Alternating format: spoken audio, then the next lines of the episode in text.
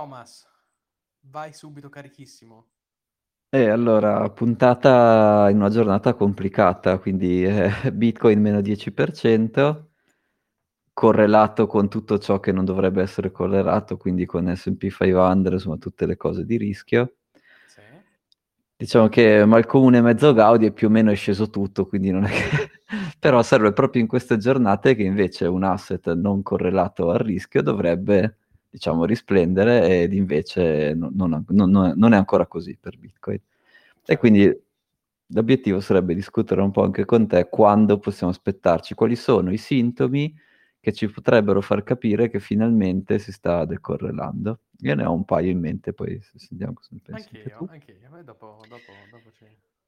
Però prima di iniziare, appunto, stavo dicendo, mi piaceva condividere la lettera che il CEO di Uber ha mandato ai suoi dipendenti. Oh perché copre dei, dei topic abbastanza specifici che spiegano bene che cosa sta succedendo nel mercato e che cosa ci aspettiamo che succeda nel, nel prossimo anno più o meno. Sostanzialmente il CEO di Uber ha fatto un giro tra, diciamo, dai fondi dove aveva i maggiori investitori e quindi ha, quindi ha tastato un po' il polso di che cosa vogliono gli investitori di, in questo periodo. E, beh, chiaramente Uber adesso non è più una startup, è una società quotata, quindi eh, cioè, eh, quello che dicono a Uber eh, vale un po' insomma, per tutte le società. E insomma, lui apre dicendo che il sentimento principale che aveva sentito a questi incontri è che eh, gli investitori sono un po' incerti su, sul futuro e quindi tanto più alta è l'incertezza che loro percepiscono, tanto più vogliono ritornare a, diciamo, alle, alle, alle, cose fondamentali, alle basi, quindi alle sicurezze. E in particolare lui dice, non è importante, cioè per loro non è stato importante che noi siamo il brand di riferimento per questo e quel mercato che potenzialmente sono enormi loro vogliono vedere la profittabilità in termini di EBITDA, quindi insomma in termini di guadagno prima di tasse e ammortizzazione, vabbè. E, ehm, e, quindi loro ci siamo dati dei target di profittabilità, quindi questa, quella che Uber era nata proprio come l'esempio di growth company, cioè quella che può spendere di più fin tanto che guadagna più utenti, fin tanto continua a crescere, Adesso la prima cosa che dice il CEO è non è vero, non, non possiamo assolutamente più fare così. Prima dobbiamo essere profittevoli e poi in caso possiamo, eh, potremo crescere. E soprattutto il nostro target di profittabilità che già era, era già ambizioso è diventato ancora più ambizioso. Un'altra cosa che dice è che la maggior parte degli impiegati di Uber a circa 30 anni, adesso età media più o meno, e quindi non ha mai vissuto nel mondo del lavoro attraverso una recessione vera. Che sostanzialmente questo è vero anche per me, cioè io ai tempi del 2008 sto facendo il dottorato, volevo comprare una casa a 2 euro, non avevo capito che a Detroit poi dovevo ristrutturarla io, quindi, quindi tutto sommato è vero anche per me, non è che cioè, nel mio mondo del lavoro non è che ho mai visto una recessione di quelle, la crash della Lehman Brothers, insomma. E, ehm, e poi niente, poi continua a spiegare bene che agli investitori adesso non gli interessa tanto avere un target addressable market, cioè tu puoi dire Uber ha trilioni di dollari di mercato potenziale, ma se questa cosa qui non si traduce in uh, profittabilità e free cash flow, allora non vale niente. E quindi questo è uno switch di, di mentalità proprio di, uh, di, di, di fondi di investimento eh, in generale, quindi eh, free cash flow, poi magari ci spieghi anche tu, eh, sostanzialmente stai, sono dei tipi di analisi che guardano quanti soldi, quanti soldi riesce a, a generare una società, eh, come dire, dopo aver um, uh, finanziato tutte le sue operazioni, quindi qua, alla fine vuoi semplicemente vedere che stai veramente guadagnando soldi. E in questa parte qui lui dice ci sono altre società, nostre competitor, ovviamente non fa nomi, che invece per adesso hanno ancora un po' la testa sotto la sabbia, nel senso non stanno rispondendo a queste esigenze degli investitori. E infatti se ti ricordi quando avevamo ospitato Barbara, la CEO di Restore, lei diceva che ci sono ancora questi servizi di delivery che, fanno, che operano in gran perdita e usano, come dire, bruciano la cassa del, del, del, dell'investimento per guadagnare utenti, per quindi per fare crescita senza la profittabilità. E, e, quello che dice invece il CEO di Uber è che questa cosa qui non solo non piace agli investitori, che quindi ti vendono subito appena non vedono eh, questi numeri qua, ma anche eh, proprio ti andrà a, a, fa, a, far esplodere la società, perché chiaramente se non hai gli investitori e non sei neanche profittevole, beh, ovviamente non riesci, insomma, non, non, si combina niente. Eh, un'altra delle domande che hanno fatto è le linee di business di Uber, se saranno o come si pongono, se sono profittevoli durante una recessione. E quindi anche questa è una domanda interessante, quindi per qualsiasi investimento che uno vuole fare o sta facendo, in una recessione ha senso, cioè riesce a essere profittevole lo stesso. E quindi qui Uber avrà dovuto spiegare che, dato che si sono diversificati in Uber Eats, in uh, tutte queste cose qui, che non c'è più solo la parte di, di taxi, di mobility, c'è anche la parte di delivery, sono resistenti per questo per quest'altro motivo. Cioè, a noi non è che interessi molto Uber di per sé, però mi interessano più i ragionamenti che, che facevano questi investitori che poi aveva fatto sia. E, um, poi ecco una parte che, essendo una società americana, come dire, fa, fa un po' paura è che dice, a un certo punto dice, eh, sempre in questo tema di non diventare don't go big, prima di avere le economics che funzionano bene, quindi ogni unità di Uber dovrà essere prima profittevole e poi effettivamente, eventualmente potrà scalare. E in particolare dice che bisogna eh, trattare l'hiring, quindi le assunzioni, come un privilegio. E questo, cioè, per noi sì, chiaramente suona, suona, tra virgolette, spaventoso, però negli Stati Uniti è ancora più spaventoso perché se tu non hai tuo, il tuo lavoro, non hai le assicurazioni, non, non hai, praticamente non hai niente, no? E quindi, come dire, un CEO di una società che comunque, io penso un migliaio di, di dipendenti ce l'ha, quindi se vuoi è abbastanza rappresentativa della, insomma, di, di, quella che era la Silicon Valley dei, boh, dei, dei primi anni 10, insomma, che ti dice l'hiring hiring is a privilege, minchia, è pesante, cioè è proprio, pesante. Ehm, poi niente, fa di nuovo un po' di... rimarca ancora questa cosa che il market size è irrilevante se non si traduce in un profitto, e, e quindi ok. E poi chiude dicendo che dobbiamo fare di più con meno, quindi vabbè, quindi, vabbè auguri. Ecco, non so, tu la tua riflessione su questa lettera qui, cosa, cosa, cosa ti sembra? Mi ha un po' colpito il tema del, del hiring is a privilege. Mm. Eh, boh, non, non, non, non, lo capisco, non lo capisco, non, capisco in che ottica, a che cosa, a che cosa mira veramente questo tipo di, di, di commento. Uh, mm. Io non so neanche se gli autisti di Uber, forse c'è qualcosa da vedere con gli, gli autisti, non sono assunti. No, sono no, no, no eh, Uber ha solo esatto. persone che fanno marketing e quelli che fanno il software. Esatto. Uh, ci può essere forse qualche risposta in quel tema al fatto che forse bis- qualcuno diceva che bisognava assumerli, quindi lui dice hiring is a privilege, poi non c'entra assolutamente niente. No, no, era, eh, adesso te l'ho riassunto, però il tema era proprio l'head count, quindi dice tutti i dipartimenti di marketing, di customer care, di, di, ma anche di engineering eh, di Uber devono riuscire a, uh, a, essere efficienti o con l'headcount che hanno o addirittura riducendo l'headcount che hanno. Quindi è proprio una, un, una questione di ridurre i costi perché appunto loro devono essere profittevoli, non possono più non essere o essere al fine. Insomma.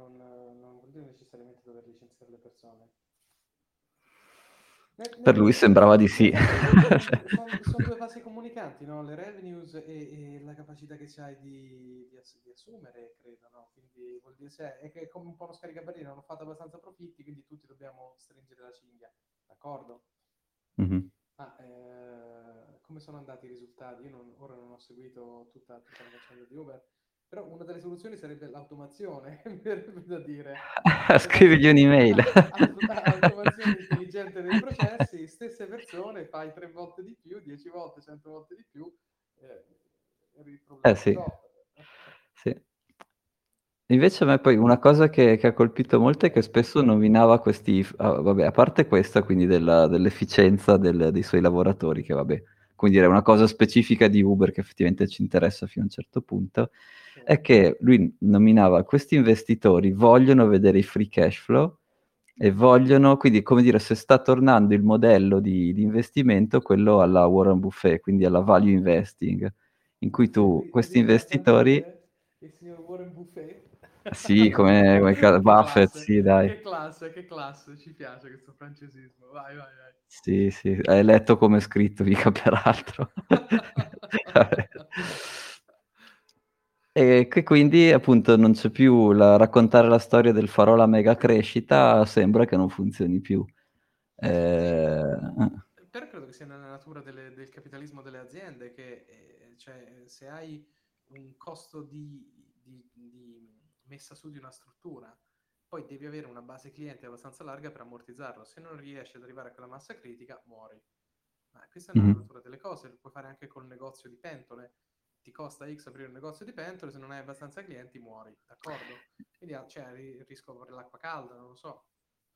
Eh, però, come dire, dal punto di vista degli investitori, dove prima gli bastava guardare tipo, che ne so, Amazon, mai dato un dividendo, però fa questi numeri di crescita e faceva questi numeri di crescita incredibili, giustificava il prezzo. Secondo me, tra le righe, quello che sta dicendo qui è i numeri di crescita e il mercato potenziale potremmo servire altre 2 miliardi di persone, non interessano più assolutamente a nessuno.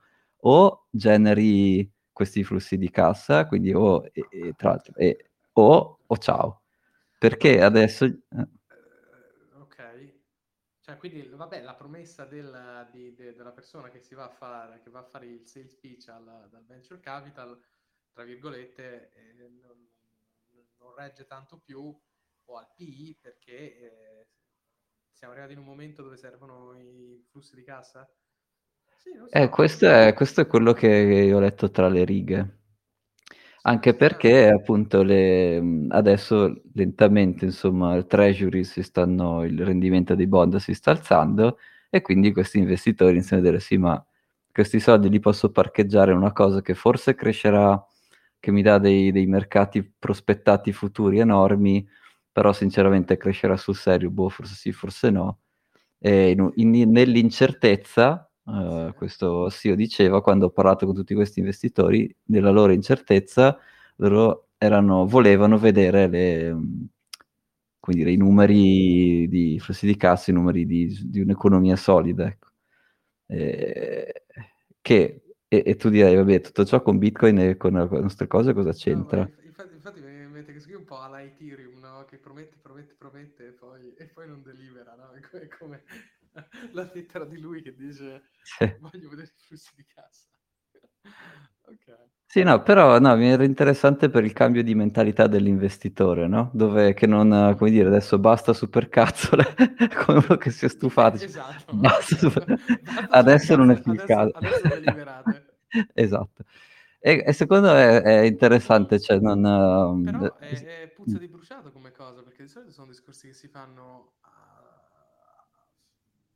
quando si intravede una recessione, no? Tu vedi l'inverno, winter is coming, ti prepari, ok, non c'è più quella bonanza di flussi di cassa che dici butto soldi ovunque perché non so che cosa farci, Sì. non li voglio tenere, adesso butto soldi dove mi generano perché ho delle altre opzioni anche.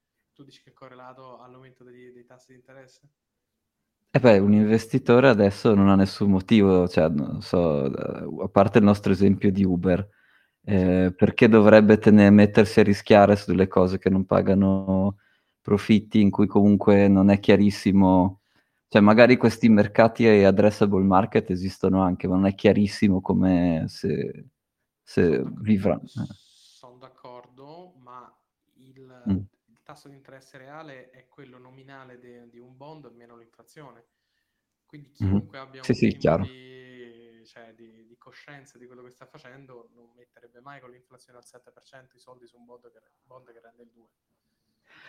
No, no, chiaro, però a quanto pare a, ancora, a maggior ragione, ancora meno ne metterebbero in società che non si capisce dove li fa sparire. ecco. Anch'io, guarda, io ho una società, un mercato potenziale di 4 trillion, per Eh, favore, esatto. datemi un seed da un milione. Eh, fino all'anno scorso si vede che questa cosa funzionava, a quanto Esatto, pare da quest'anno esatto. inizia a non funzionare più tanto bene. Però vedi come è sempre la stessa logica come dietro le ICO, no? È, è un po', è un po' lo stesso modus operandi. Eh, sì. E, e- comunque questa cosa vagamente si collega anche a Bitcoin perché chiaramente Bitcoin di per sé non ha nessun tipo, non genera nessun tipo di flusso di niente, no? È un asset e lui sta lì. Ehm, Sì. E quindi eh, questa è una delle cose che quando le ho viste ho detto, eh, però fin tanto che il ragionamento, comunque questi investitori di Uber un minimo raffinati saranno, non saranno, non è che lui è andato a parlare con il, il retail investor, è andato a parlare con so, qualche hedge fund ra- ragionevolmente grosso, quindi E e, se anche loro pensano così, allora l'adozione di Bitcoin secondo me è ancora un po', ancora un po' down the line. Oppure può essere, scusa, mi è appena venuto in mente che sono overleveraged. Sono overleveraged perché hanno un business solido, si sono Mhm. sovrindebitati e non riescono a pagare al tasso in cui vorrebbero, quindi il CEO basta una tutti, è colpa vostra che non lavorate. Ci sta un Mm. po' questo tipo di, sto tipo di reazione. Vabbè, speculazioni. Sì, sì, sì, speculazione ci sta. Sì, diciamo che a me non è che interessava tantissimo il caso specifico di Uber, ma più le ris- eh, come pensano, co- cosa gli rispondono questi investitori. esatto. Sì. Oh, e come c'entra Bitcoin qua? E quindi quello che è la domanda della puntata di oggi è, ma ok, quindi adesso Bitcoin è ancora correlato con tutte queste società tech alla fine, no? Sì. E, e che- quali sono, che cosa deve succedere? Quali sono i segnali che ci potrebbero far capire che finalmente questa correlazione si rompe? E uno di questi, Eh, vai, Mm. vai, vai, scusa, no, un... uno di questi collegato a, mm, collegato a questa, questa lettera di Uber è nel, nel prospetto di una recessione, tipo adesso, que- quello che vorresti vedere su Bitcoin è che non, non tanca come, come Uber, come tutte quelle altre robe lì, ma almeno insomma tira via dritto o cerca di sopravvivere. Mm. E, e questa cosa ha due componenti, secondo me. Una è, se vuoi, culturale, cioè fin tanto che la grossa parte di chi alloca i capitali ragiona ancora che durante la recessione vuole tornare sui flussi di cassa, eh, difficile che Bitcoin entri nel, nel loro ordine delle idee perché Bitcoin ha zero flussi di cassa, mm, out of the box. Su Lightning, eh, con co- CoinJoin Market, tu effettivamente puoi generare dei ritorni dai tuoi Bitcoin, però sono delle cose abbastanza avanzate, quindi per adesso boh. E l'altra cosa è che andrebbe scorrelato dal tech, perché di per sé Bitcoin non è che è una società che t- controlla la tecnologia, quindi andrebbe scollegato da quello e collegato invece ai mercati dell'energy, perché chiaramente il costo di produzione di Bitcoin dipende dal costo di produzione da- dall'elettricità. Mhm. E quindi un ragionamento che potrebbe iniziare a scorrelare, come dire, Bitcoin dagli asset di rischio tech è finalmente qualcuno inizia a capire che Bitcoin, il suo valore è collegato al costo dell'energia e quindi quella potrebbe essere la prima- un primo segnale che inizia questa decorrelazione. Mhm. Eh, beh, non so, prima di... Non so, tu cosa invece, cosa, cosa ne pensavi? Io ho avuto due o tre pensieri. Mm. Allora, qui la metto uh, in bianco e nero al Bitcoin Cabana. Io non credo che stiamo entrando in una recessione. Oh, grande chiamata. Io invece credo di sì, però ok. Oh, benissimo, Ok. benissimo. Oh. Detto questo, Ok. eh, tu hai detto benissimo prima un termine molto, molto importante che è la correlazione. Mhm. La correlazione può essere randomica, può essere eh, causale, cioè Mhm. due cose sono correlate perché una ha un effetto su un'altra o perché Mhm. casualmente hanno lo stesso andamento. Io credo che la correlazione tra Bitcoin e i mercati non sia causale, ma sia randomica perché è sottostante allo stesso tipo di investitori. cioè chi mette i soldi oggi in Bitcoin e anche chi mette soldi nei mercati tradizionali. E questo è evidente secondo me perché l'andamento è correlato. Mm-hmm. Mm-hmm. Sì. Quindi è ancora, secondo me, oggi quel retail money o comunque quei fondi che vanno a investire nel, nei due asset, quindi la stessa strategia sottostante, adesso si vende, va a capire per quale motivo, però oggi si vende, quindi si vende tutto, vendiamo tech, vendiamo blue chip, vendiamo energy, vendiamo bitcoin, vendiamo tutto quanto. Quando è che questo paradigma, secondo me, cambia? Questo mm-hmm. paradigma, secondo me, cambia e si scorra... Scor- non so neanche come si dica, però non saranno più correlati. Come sì. si dice? Scorre la... Decorrelato? Sai, non lo so neanche io. Boh. Decorrelate, vabbè, non saranno più correlate. Il giorno che cambia il tipo sottostante di investitore. E ritorno mm-hmm. a dire, secondo me, quando entra uh, uh, i soldi istituzionali. Mm-hmm. E questa... Come la vedi? No, no, beh, qui riporto quello che mi ha detto Paul, che tra l'altro ha ispirato un po' questa puntata, che gli ho fatto la stessa domanda, ma quando è che, quali sono dei segnali che potrebbero farci sperare in questa decorrelazione? E dice, beh, ad esempio, quando Fidelity sarà effettivamente cap- possibilitata sbloccare i soldi che ha nei 401k, cioè praticamente una specie di fondo esatto. pensione, e esatto. potrà mettere, e quelli dei suoi clienti li potranno mettere in Bitcoin. Quando questo sarà possibile, eh, quello potrebbe essere uno dei, dei primi motivi in cui vedi Totalmente questa... D'accordo. Totalmente mm. d'accordo con Paul. Mm. Perché è palese che i soldi che ora viaggiano nei mercati tradizionali sono anche gli stessi che viaggiano in cripto. Ma mm-hmm. nel momento in cui un 401k, nel momento in cui un fondo pensione, che comunque ha orizzonti temporali e restrizioni più ampie, non è che si può mettere a fare queste manovre. E secondo me lì si potrà vedere un, una, una, forbice tra i due asset che porterà a, a andamenti diversi. Mm-hmm. Però io invece non sono così convinto, perché immaginati di essere l'advisor no, che ti dice come allocare. I... Sì. Cioè, eh... Sì, sì, vero, vero, vero, ma il volume dei fondi pensione e dei soldi istituzionali eh, fa impallidire quelli dei, dei, dei, del retail money. Mm-hmm. Cioè sono trillion e trillion di dollari che sono mossi molto di meno, molto più lentamente, molto più stabilmente, molto mm-hmm. meno schizofrenicamente. Mentre, mm-hmm. come dici tu, tu vai dal tuo investor advisor e dici, eh, signora Pina, dove mette i soldi della pensione? E quella ti dice, eh, mm-hmm. compra questo, compra quello. quello ha un, un, un, riflesso, secondo me, in questo tipo di strategia.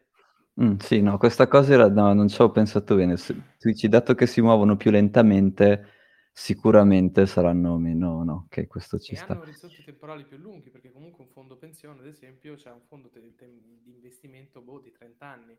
Mm-hmm. Tu in 30 anni nel medione sali, è come una sorta di mega ETF. Mm-hmm. Quindi tu se in, que- in questo contesto non stai sempre a ricambiare la composizione dell'asset allocation lo fai mm-hmm. più raramente. Chiaro. Secondo me. Secondo me. Ecco, io invece mi concentravo di più sul fatto di, di, di come dire, perché qualcuno cioè, se tu vuoi essere scorrelato, decorrelato, come si dice, a un certo punto, mentre SP 500 sale o SP 500 scende, Bitcoin deve fare il contrario, perché sennò sei ancora correlato, no? E quindi il mio ragionamento è che cosa caratterizza Bitcoin che, è, che va al contrario del prezzo di S&P 500?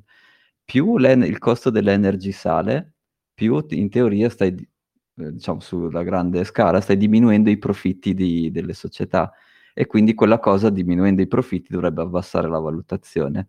Però invece, dato che Bitcoin costa di più se costa di più l'elettrico, eh, quella è una cosa che è proprio è ortogonale, quindi è se tu eh, avessi il prezzo di Bitcoin che segue eh, il prezzo medio dell'energy, è molto più facile che tu sei decorrelato da S&P 500 che non, eh, come dire, è proprio un motivo, hai una spiegazione logica del perché saresti più decorrelato. E quindi quello era il mio, il mio punto di partenza, era cercare dei motivi per cui effettivamente ha senso che quando il prezzo di Bitcoin va su, S&P 500 va giù, e il contrario ovviamente. Ehm, Ma abbiamo casi di questo tipo? S&P va su, Bitcoin va giù, recenti? ma, ah, sì, ma Sì, quello recenti sicu- scorsi, scorsi cioè, anni. chi- chiaramente la, la correlazione non è uno, non è che si muovono esattamente sì, in sì, certo, sincrono, certo, certo. però no, è, è sicuramente alta, cioè non è, non puoi, come dire, adesso il numero non te lo so dire, però No, no, no, però eh, sono... insomma, sono, sono correlate. sì, esatto. Quindi non sono scorrelate. Esatto, e quindi... l'unico motivo per cui sono correlate due asset vuol dire che la stessa gente ci investe. Ah, Ma adesso sì, non c'è dubbio. Cioè, Esatto, Bitcoin dovremmo è visto come un oggetto tecnologico, una cosa che assomiglia a delle azioni tech, che non è vero, però è visto non è così. vero, Mm. ma eh, questo qui è anche, se, se noi andiamo a ritroso e vediamo la natura di quelli che si sono affacciati nel mondo Bitcoin, Mhm. fa anche capire il profilo degli investitori. Ora Mhm. che è diventato più mass, mass market, è un investitore diverso da quello che c'era prima. Prima era gente che probabilmente non investiva nei mercati tradizionali, ma erano più tech geek che andavano Mhm. a mettere i propri soldi in una cosa che era molto interessante. Mhm. Ora ci sono i fondi, ma non ci stanno i fondi istituzionali. Quindi quelli muovono il mercato oggi. E Sì. correlarlo al prezzo dell'energia forse spiega una parte del prezzo che poi va a vedere qual era, come si chiamava quel concetto del, del prezzo Il thermocap, thermocap index. thermocap index, tutta quella roba lì Mhm. che ti dice sì, ok, però quanti bitcoin sono comprati adesso, quindi tu hai questo costo d'acquisto, e quanti sono mossi da prima, cioè c'è molte variabili in atto, cui Ah no, beh, è chiaro che ci sono... No, no, chiaro. eh, Mm, Sì, sì. uno che ne ha comprati a 20.000, anche a 30, sì, noi parliamo di, di, di bloodbath, però eh, profitto del 50%. E, e- e- ci sono più fattori, ci sono più fattori secondo me. Sarebbe bello se fosse correlato solo a quello dell'energia, ma sarebbe anche molto rischioso secondo me, perché il primo giorno No, no, certo. shock, eh, se ne so, ecco, vedi la guerra in Ucraina, quello che è, insomma, questa roba qua è molto volatile come... Sì. No, beh, certo, diciamo che ehm, non può essere l'unico motivo, però stavo pensando qual è una lista di possibili motivi che spiegherebbe una decorrelazione. E questo è uno. Un altro potrebbe essere se Bitcoin viene bandito effettivamente da tutti i governi, cioè andrebbe pericolosamente vicino a zero per un po', però poi sarebbe completamente decorrelato da tutto, perché chiaramente a quel punto lì non sei più, come dire, un circuito economico completamente diverso. E questo speriamo non succeda, però vabbè, vediamo. Infatti. Ehm, poi sì, questa dei fondi pensione sicuramente interessante. E e comunque la diffusione dell'awareness che è un sistema superiore di stoccaggio della ricchezza, un sistema deflazionario, immutabile, eh, che è superiore a qualunque tipo di investimento Mhm. nel lungo periodo. Sì, e quindi sì, diciamo, col- con l'edu- comunque con l'educazione degli investitori di tutti i tipi, quindi perché non è che l'investitore del, del fondo pensionistico sia particolarmente più sveglio degli altri, nel senso, alcuni sì, alcuni no, cioè, senso, cioè, io spero che siano tutti migliori, però se vedo quello, quello- il fondo italiano dell'Inps mi viene, mamma mia, mi viene di Ci siamo... tutto. E questa sera al Bitcoin ci siamo inimicati anche l'Inps, vai! Ma basta, non fanno altro che perdere soldi, boh, basta, dai. Ci avete provato, basta. boh. Basta, no, cambiate mestiere. Oh, Dio, Dio. E, e quindi, quindi no, deve cambiare. Allora, innanzitutto, io penso che spiegare il, spiegare il, il prezzo di Bitcoin è, ci sono più variabili, come dici tu. Mm. E la scorrelazione non è necessariamente una buona cosa. Perché immagina che ci abbiamo davanti a noi, immagina, 10 anni di crescita. Mhm. Eh, Se, se manca la correlazione, io credo che andando avanti ci sarà correlazione, forse di meno, ci sarà un, come si chiama, il coefficiente beta, che mi sembra che è quel valore in finanza che ti dà la, la correlazione tra due asset, non mi ricordo. E, Mhm. Però la correlazione tra questi due asset continuerà, secondo me, in maniera minore perché sarà meno volatile Bitcoin. Sarà meno volatile perché chi ci ha messo i soldoni lo terrà come asset di medio e lungo termine, così fanno i fondi, pensione, e quindi si, scorreal- si scorrelazionerà un pochino, oh non ce la faccio questo verbo, da- da- da- dall'andamento fluttuante del mercato a livello daily e lì vedremo una piccola divergenza, ma nel lungo raggio secondo me sono correlati. Mm. Beh, no, chiaramente dovendo crescere si spera che anche in- sì, essendo due cose che si spera che crescano, chiaro, eh, ok. Um, sì, corrate in quel senso lì, sì. Mm. Però ti sarebbe bello vedere se ci fosse un cambiamento di, di paradigma sul, sui casi in cui cresce, dici. Cioè esatto. l'S&P, l'S&P cresce, spostano tutti i soldi in Bitcoin, è possibile. Esatto, tra l'altro stavo guardando un indice di energy, sì. ma oggi è sceso tutto, è sceso anche quello, quindi oggi, vabbè, oggi non fa un po'... non fa un po'... Sì. E ci vediamo un po' invece gold, vediamo che è successo l'oro. A quanto sta l'oro? Eh, sto dico. È cresciuto anche quello, eh, come è possibile? Ma è cresciuto tutto, oggi è cresciuto tutto. Poi tu dici perché? Perché non lo sa nessuno perché, cazzo, perché tutti, ups, scusate, tutti gli asset sono cresciati oggi. Chi lo sa perché? Perché cosa è successo oggi? Niente. Sono fluttuazioni, secondo me. Eh, il price in di, di qualcosa, però... Mm. Boh. Beh, comunque la mia speranza è che chiaramente... Cioè, se vedi movimenti così grossi, vuol dire che è qualcuno in ritardo che sta facendo cose, no? Quindi... Poi, lo sai come lo scorreliamo Bitcoin? Se mm. uh, Michael Saylor dice che lo farà bounce back a 30.000 per farlo scendere. Sicuramente può farlo. Eh, cos'è che ho letto? Eh, mi sembra c'era il... Um, cos'è il... il uh, sai che cos'è il Q1? Il, come si chiama? La Oh mamma mia, come si chiama? Quando, quando ogni tre mesi fanno vedere i risultati finanziari di una società. Il, I report trimestrali, quarter release. Eh, ok, eh, ok, quello. E c'era quello di, di, di MicroStrategy. E, e, mi sembra che il CFO a un certo punto abbia detto che c'è un prezzo che è attorno ai 24.000 in cui bisogna ripensare la posizione, che sostanzialmente... È il prezzo di uh, che è il prezzo eh, a cui loro hanno comprato all'inizio, mi sembra, okay. una roba del genere. O forse il medione tra tutti i prezzi che hanno comprato. Mm, sì, non una so. cosa del genere. Sì. E, che peraltro mi fa anche strano che lo abbia dichiarato pubblicamente perché, boh... Eh. E quindi sì, chiaramente quelli sono un sacco di bitcoin. Io da quanto avevo capito non è che lui deve venderli se, ri... come dire, non sono Um, non è che c'è un, non fanno da collaterale a niente, da quello che ho capito io. Per, um, quindi non ho capito bene perché c'è questo prezzo che li dovrebbe obbligare a rivalutare la, la, la posizione. Forse è una cosa che dovevano dire perché dovevano dire, non lo so. Può darsi, sì. sì. Per rassicurare gli investitori che gli rompono le scatole dicendo, eh, ma a che punto venderete? Sì, sì, va là vendiamo. Sì. Tranquillo.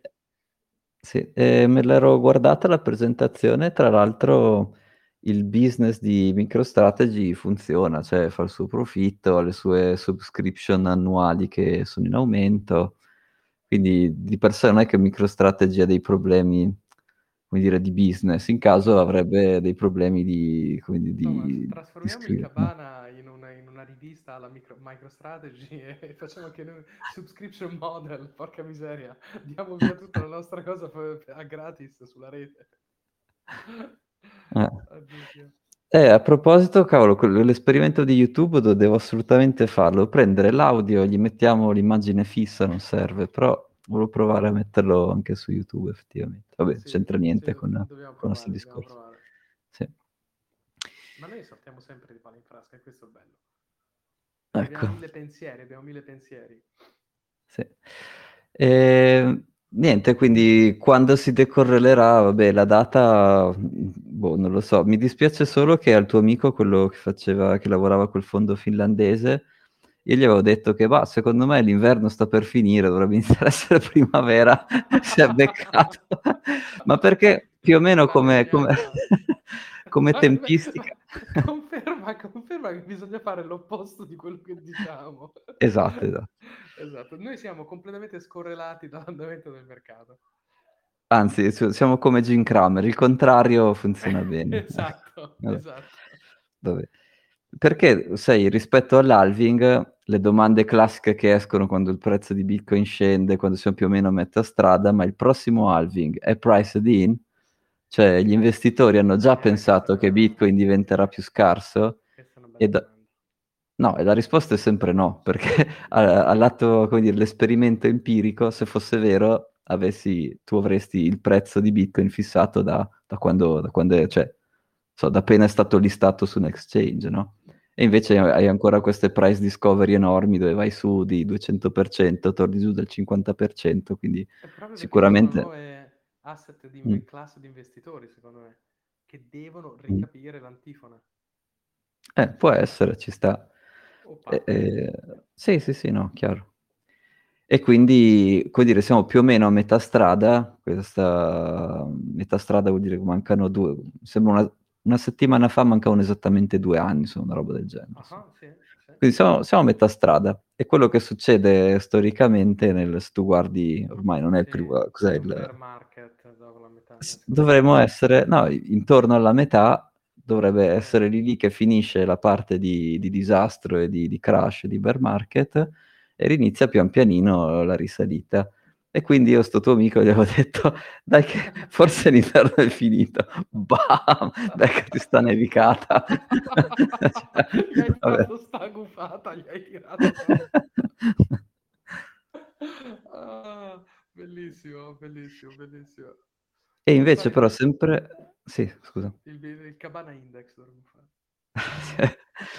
E sempre collegato a quello che ci aveva chiesto il tuo amico lì, che, sei, che non, aveva, non, aveva, molto seguito la parte di Bitcoin come infrastruttura per l'energy, e un paio di giorni fa c'è un, insomma, un signore che gestisce dei fondi che ha iniziato a disegnare un fondo specifico per società che eh, usano Bitcoin in progetti di, ehm, di decarbonificazione, di eh, griglie sostenibili e quello secondo me, quello invece è un primo segnale del fatto che Bitcoin lentamente dovrebbe rispondere un po' di più al costo dell'energia e quindi nella mente degli investitori non è più questo strumento tecnologico che assomiglia a una, un'azione tech, bla bla bla, inizia a essere una cosa collegata al mondo dell'energy. Chiaramente però questo succede se tu hai degli strumenti che, che te lo fanno vedere. Eh, mm. Esatto, cioè sul tema che Bitcoin inquina io sono uh,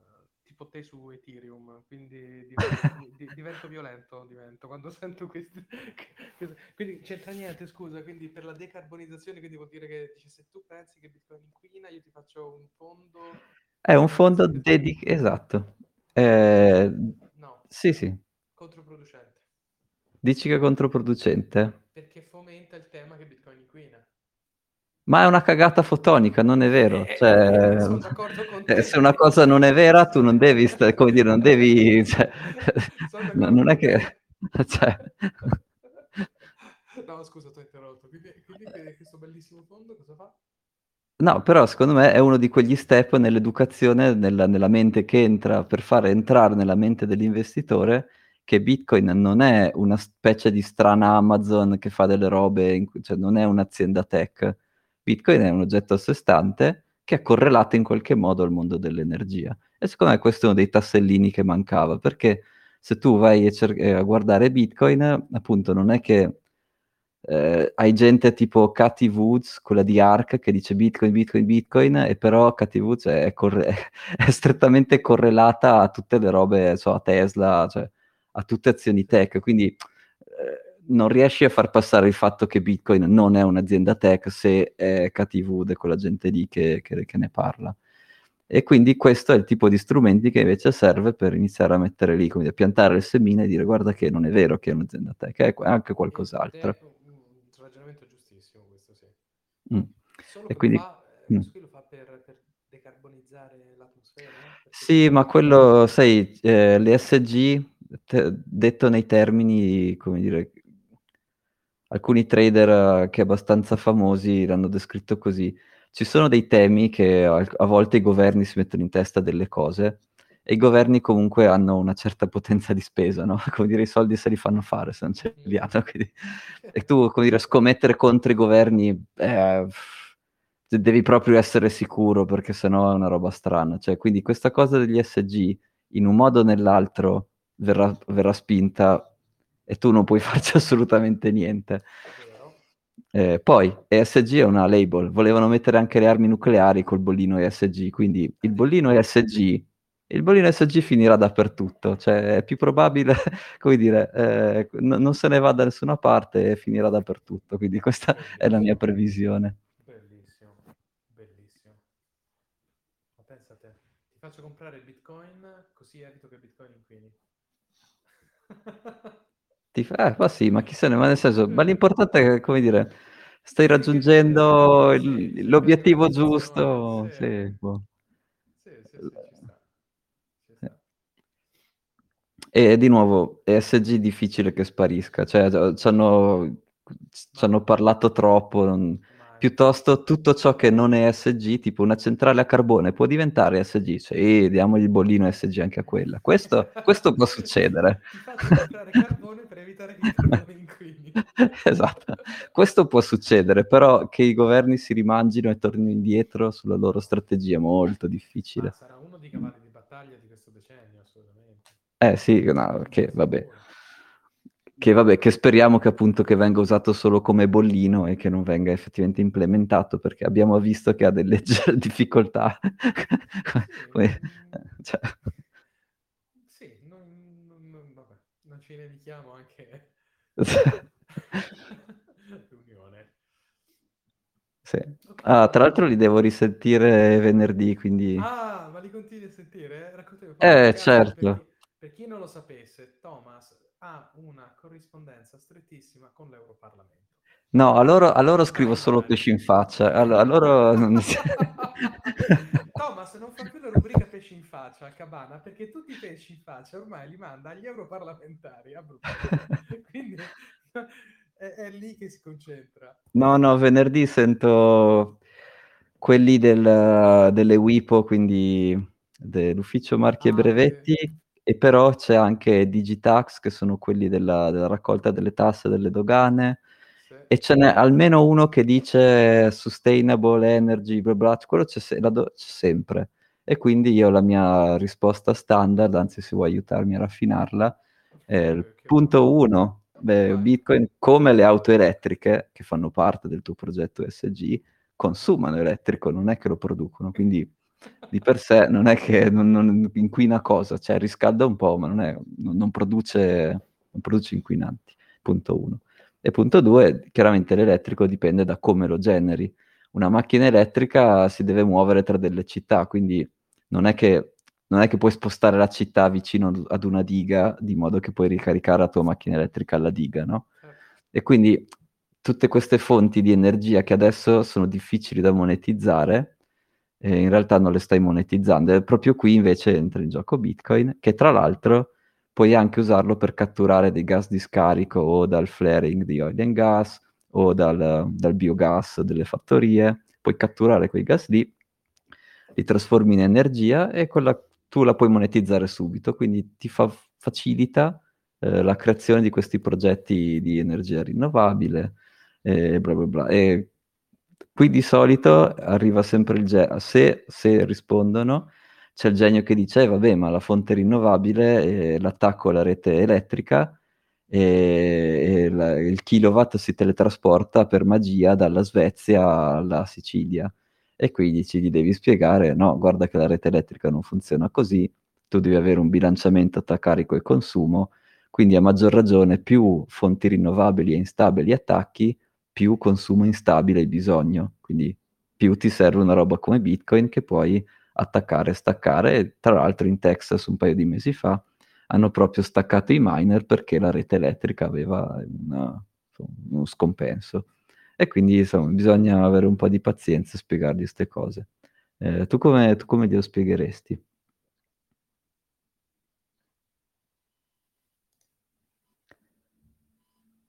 Oh, sono saltato? Saltato qualcosa? Thomas, mi senti? Hello, hello. Prova, prova, prova, prova. Thomas, mi sa che sono saltato io. Ok, adesso ti sento, ok. Ho visto anche, no, forse erano saltati tutti. Vedo che anche Luca voleva dire qualcosa.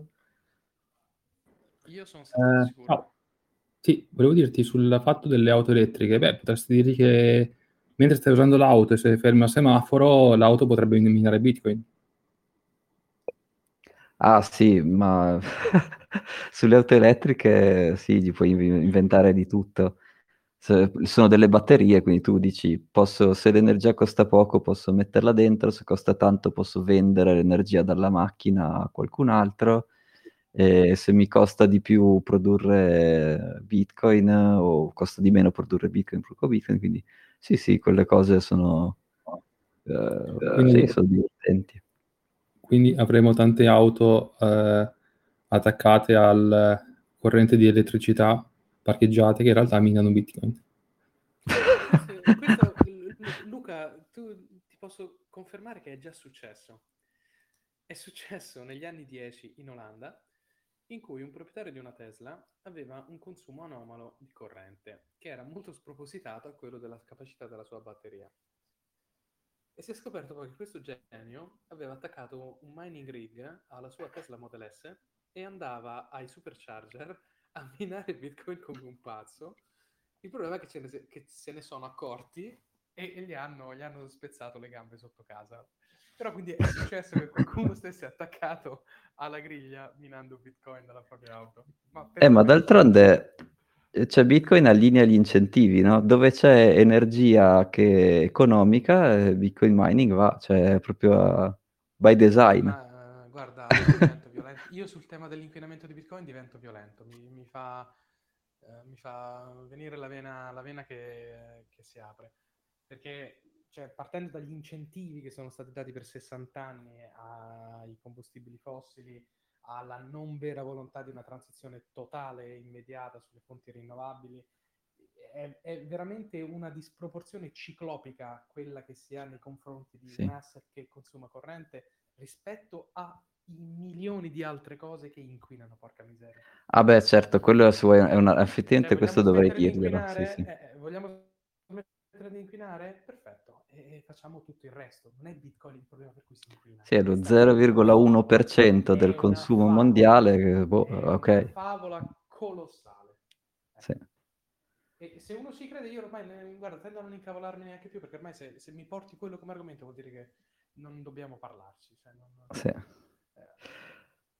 Eh. niente, poi vabbè, mm, su Twitter c'è sempre, dato che siamo entrati in momento pesci in faccia, c'è vai, la ECB. Vai la ECB no, che fa questi hashtag uh, Ask ECB. E vabbè, lì ah, mi è sceso un po', lì mi è sceso un po', gli ho chiesto un po' di, fatto un po' di domande scomode.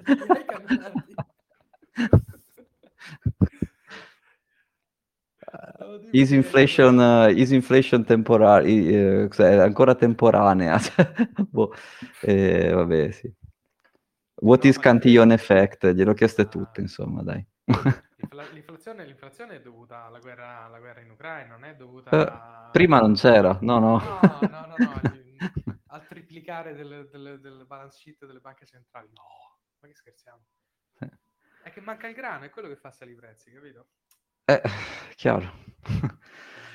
Beh, però c'è ECB e questi altri hanno... Questo non l'abbiamo mai detto nelle puntate, quindi dai, approfittiamo di questi ultimi 5 minuti. Vai. Hanno fatto una campagna era iniziata con un'attività di Greenpeace, mi pare, tipo cambia il codice. Quindi loro dicevano... Cioè, mi viene da ridere, scusa. sì, sì, ma infatti c'era solo da ridere. E loro dicevano Bitcoin, vabbè, Bitcoin va bene, ci arrendiamo, Bitcoin va bene, però non va bene con proof of work, bisogna cambiare il codice e fare in qualche modo che sia più efficiente. E questo è un attacco, secondo me, mol- non molto raffinato perché l'hanno fatto da capre, però questo è un possibile attacco a Bitcoin. Cioè cercare di convincere... Consenso sul cambiare il codice. Esatto. Di nuovo, se qualcuno fa un tipo, se qualcuno ti parla e ti dice una cosa del genere, tu ti giri e te ne vai. Cioè, tu ti alzi e te ne vai. Ah, beh, no, questo chiaro, questo chiaro. Eh, però questo è anche un rischio perché, allora, beh, loro non sono capaci. Ovviamente la prima cosa che gli devi dire è sì, ma non devi chiedermi tu, non, non è che tu pretendi che qualcuno cambi il codice, tu cambi il codice, fai il tuo fork, guardi come, cosa è successo agli altri fork che vanno a zero, però vabbè lo vuoi fare, fallo. Crei, crei il tuo Bitcoin uh, versione 2. Qualcuno ci ha provato. Eh, esatto. Bitcoin BC ECB Vision. Tra l'altro, mi sembra che Bitcoin Proof of Stake esista già, vale già zero, non era stato lanciato qualche anno fa e comunque vale zero. E, e, e quindi, cioè, come dire, hanno proprio sbagliato a impostare la campagna, quindi invece che fare la loro release, fare il loro fork, hanno provato a chiedere che qualcuno glielo facesse per loro, quindi vabbè, quindi sono stati anche poco agili. Però concettualmente questa è una superficie d'attacco interessante, cioè, quindi tu cerchi di convincere la comunità, che ne so, Bitcoin Twitter o qualche comunità a fare dei cambi al codice e questi cambi al codice non sono, come dire, non sono dei miglioramenti, sono proprio delle, delle ti stravolgo cose Bitcoin, quindi se togli proof of work stai completamente stravolgendo, cioè cambia proprio il, l'oggetto che, che hai in mano, no? Ed è forse lì uno dei più bei momenti di resistenza di Bitcoin, della sua elegante perfezione, che prende a pesci in faccia queste idee belle, sì. per dirla nella maniera più educata che mi viene da dirla. Sì. Perché provateci, come dici tu, fatelo, vedete se funziona. Se... Eh, vai, vai, crei il tuo ah, codice e boh, vedi, vedi, un po' tu cosa ti dice il mercato e vedi un po'. Ehm, sicuramente ci sono, lo noto anch'io, ci sono, provano ad attaccare delle, eh, delle sacche di pensiero differenti, anche, anche